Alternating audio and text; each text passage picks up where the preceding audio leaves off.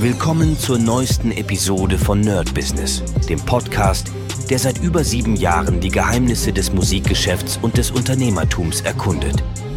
Dein Gastgeber, die Sade, führt dich durch eine Welt voller Musik, Business und inspirierender Interviews. Bereit, das Business in der Musik zu rocken? Lass uns eintauchen. Hi Leute und herzlich willkommen zu einer neuen Folge Daily hier beim Nerd Business mit Medisat. Und heute werde ich euch mal ein bisschen erzählen, was ich noch so mache, wenn gerade keine Aufträge anstehen. Kann ja mal wieder sein, dass irgendwie ähm, nichts, nichts da ist. Oder es kann auch sein, dass ich gerade einfach ein bisschen durch bin und mir denke, okay, jetzt willst du einfach halt was anderes machen. Ja, manchmal kann es sein, dass die Kreativität ein bisschen weg ist. Dann kann auch sein, dass, dass man einfach ein bisschen durch ist und etwas anderes machen kann. Äh, und ich meine jetzt nicht, dass man sagt, okay, jetzt höre ich auf mit Arbeit und mache was anderes, sondern es kann schon sein, dass zwei, drei Tage einfach ein bisschen, ja, die Muße eigentlich geküsst hat. Und dafür habe ich so, ähm, ja, Plan B sozusagen.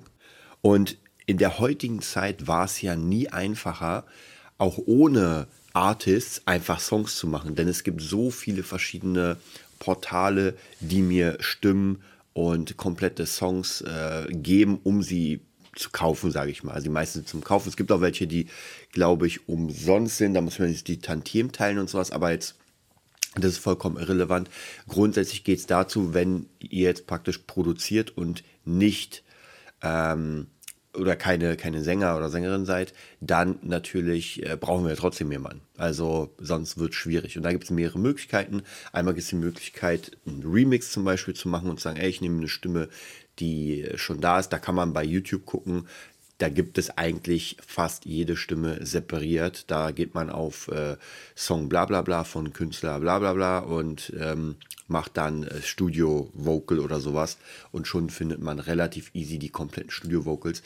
Habe ich auch öfter gemacht, ist auch ganz cool, äh, muss ich wirklich sagen.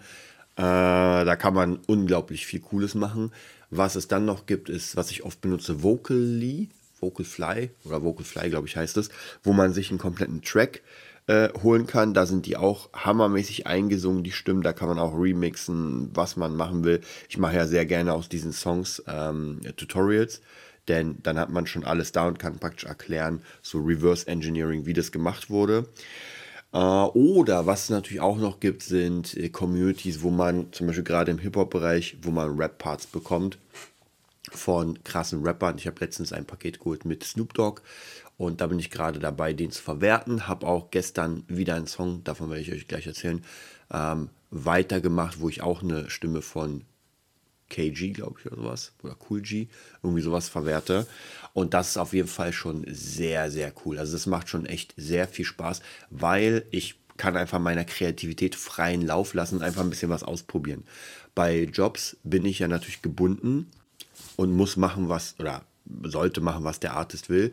Und bei solchen Projekten habe ich einfach komplett freie Hand und kann mich einfach ein bisschen ausprobieren und eigene Musik machen, ohne Instrumentalmucke zu machen. Und das ist halt das Schwierige, weil Instrumentalmucke ist immer schwierig. Das ist immer schwieriger für die Leute, ähm, das anzunehmen. Und das ist halt nicht so catchy wie eine Stimme.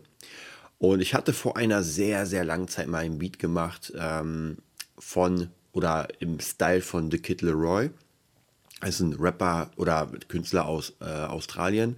Ist auch ziemlich fett unterwegs, hat unglaublich viele Kooperationen und Features.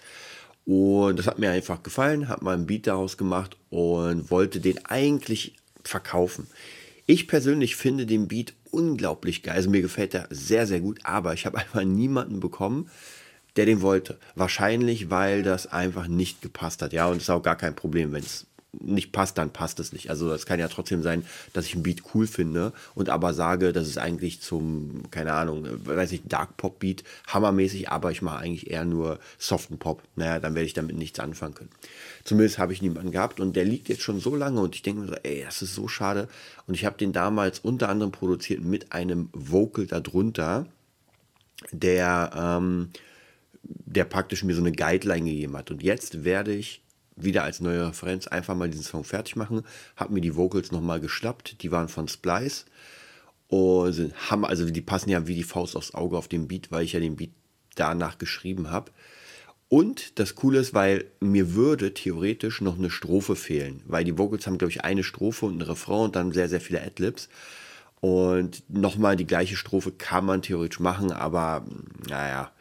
Und jetzt habe ich einen von diesen Rap-Parts genommen, die ich mir gekauft habe von Cool G oder KG und habe den drüber gelegt und das passt auch sehr, sehr cool. Dann immer mit, mit diesen weiblichen Adlibs noch dazu und ja, und das werde ich dann praktisch fertig machen, das werde ich mischen. Das Coole ist, dass ich diesen Track auch wieder hier verwenden kann für, ähm, für verschiedene, wie soll ich sagen, äh, Kurse, dass ich sagen kann, ey, hier, so könnte man einen ähm, Track machen.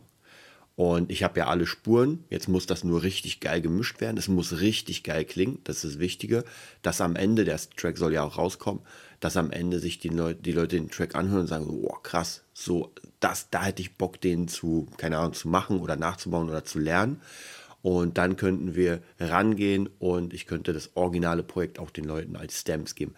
Weil ich finde es immer ganz wichtig und da kommen wir vielleicht zur nächsten Sache, die ich letztens gefunden habe für mich, wo ich wirklich sage, hammermäßig. Und zwar, ich habe euch, glaube ich, erzählt von dem God-Song von League of Legends. Der ist ja unglaublich krass geil produziert und ich habe ihn öfter jetzt als Vorlage genommen, so beattechnisch für verschiedene Songs, war sehr gut. Und ich wollte aber unbedingt irgendwie an die Stamps kommen. Das ist immer ein bisschen schwierig, um zu gucken, was da genau passiert, weil manchmal, gerade wenn man diese Effekte so, man kann nicht mehr hören, was was ist. Das ist einfach nicht mehr möglich. Und ich habe zwar die originalen Stamps nicht bekommen, aber bei karaokeversion.de, da hole ich mir mal meine Karaoke-Tracks, hab, haben den tatsächlich, die, also Karaoke-Tracks hat den nachgebaut und den gibt es. Und sogar von KDA Popstars, wo ich genau das Gleiche, genau wissen wollte, wie funktioniert der, was passiert da und und und. Natürlich muss man jetzt sagen, ich habe den mal reingeladen, Gott's. Und ich habe ja sehr gut im Gehör noch die originale Version. Die, die ist so fett, also wirklich einfach so fett, das ist unglaublich. Und die Karaoke-Track-Version, man merkt, dass das so eine Light-Version ist. Also äh, jetzt mal von der Sängerin abgesehen, die ist gut, ist zwar nicht wie so gut wie die von äh, von dem Originalprojekt, aber ist gut, muss ich wirklich sagen. Aber der Beat und da ist alles irgendwie gefühlt drinne, aber viel viel lower. Also das Original wurde wirklich fett gemacht. Und bei Karaoke-Tracks, natürlich ist der Anspruch nicht, das genauso eins zu eins zu machen mit der Fettheit, weil das ist, wird wahrscheinlich das einfach sprengen, den Rahmen. Aber es ist sehr interessant. Zumindest ist aber sehr cool, dass wirklich die größtenteils die Elemente drin sind und ich kann genau hören, was passiert, wo es passiert und warum es passiert. Das ist auf jeden Fall sehr cool. Und das freut mich auch immer. Genauso bei KDA Popstars werde ich mir auch nochmal komplett reinziehen, den Song. Und das Coole ist, wenn man denn sowas machen will, dann kann man das jetzt als Vorlage nehmen, als sozusagen Kochrezept, um das nachzubauen. Dass man sagt, okay, ich habe jetzt hier so eine Kick. Aber die wird natürlich anders verteilt. Dann habe ich die Snare, die wird anders verteilt. Ich habe die Percussions, ich nehme andere Percussions. Dann habe ich den fetten Synthi. Vielleicht finde ich einen ähnlichen mit, äh, mit anderen Akkorden und so weiter. Und so praktisch baue ich mir anhand dieser Vorlage einen eigenen äh, God-Song und kann damit halt weiterarbeiten. Da bin ich gerade dabei, einen zu machen. Der ist zwar noch vor der Zeit gewesen, wo Gods rauskam, aber ähm, hat mir schon sehr, sehr viel geholfen, um diese bestimmte Fettheit zu bekommen. Dann würde ich sagen, mache ich mich weiter an die Arbeit. Ich wünsche euch einen mega geilen Tag und bis bald. Das war's für heute bei Nerd Business, dem Podcast, der dir zeigt, wie du in der Musikbranche durchstartest. Wir hoffen, du hast wertvolle Einblicke gewonnen und Inspiration für deine eigene Reise gefunden. Vielen Dank, dass du dabei warst. Vergiss nicht, uns zu abonnieren und mit deinen Freunden zu teilen. Bis zur nächsten Episode. Stay tuned and keep rockin'.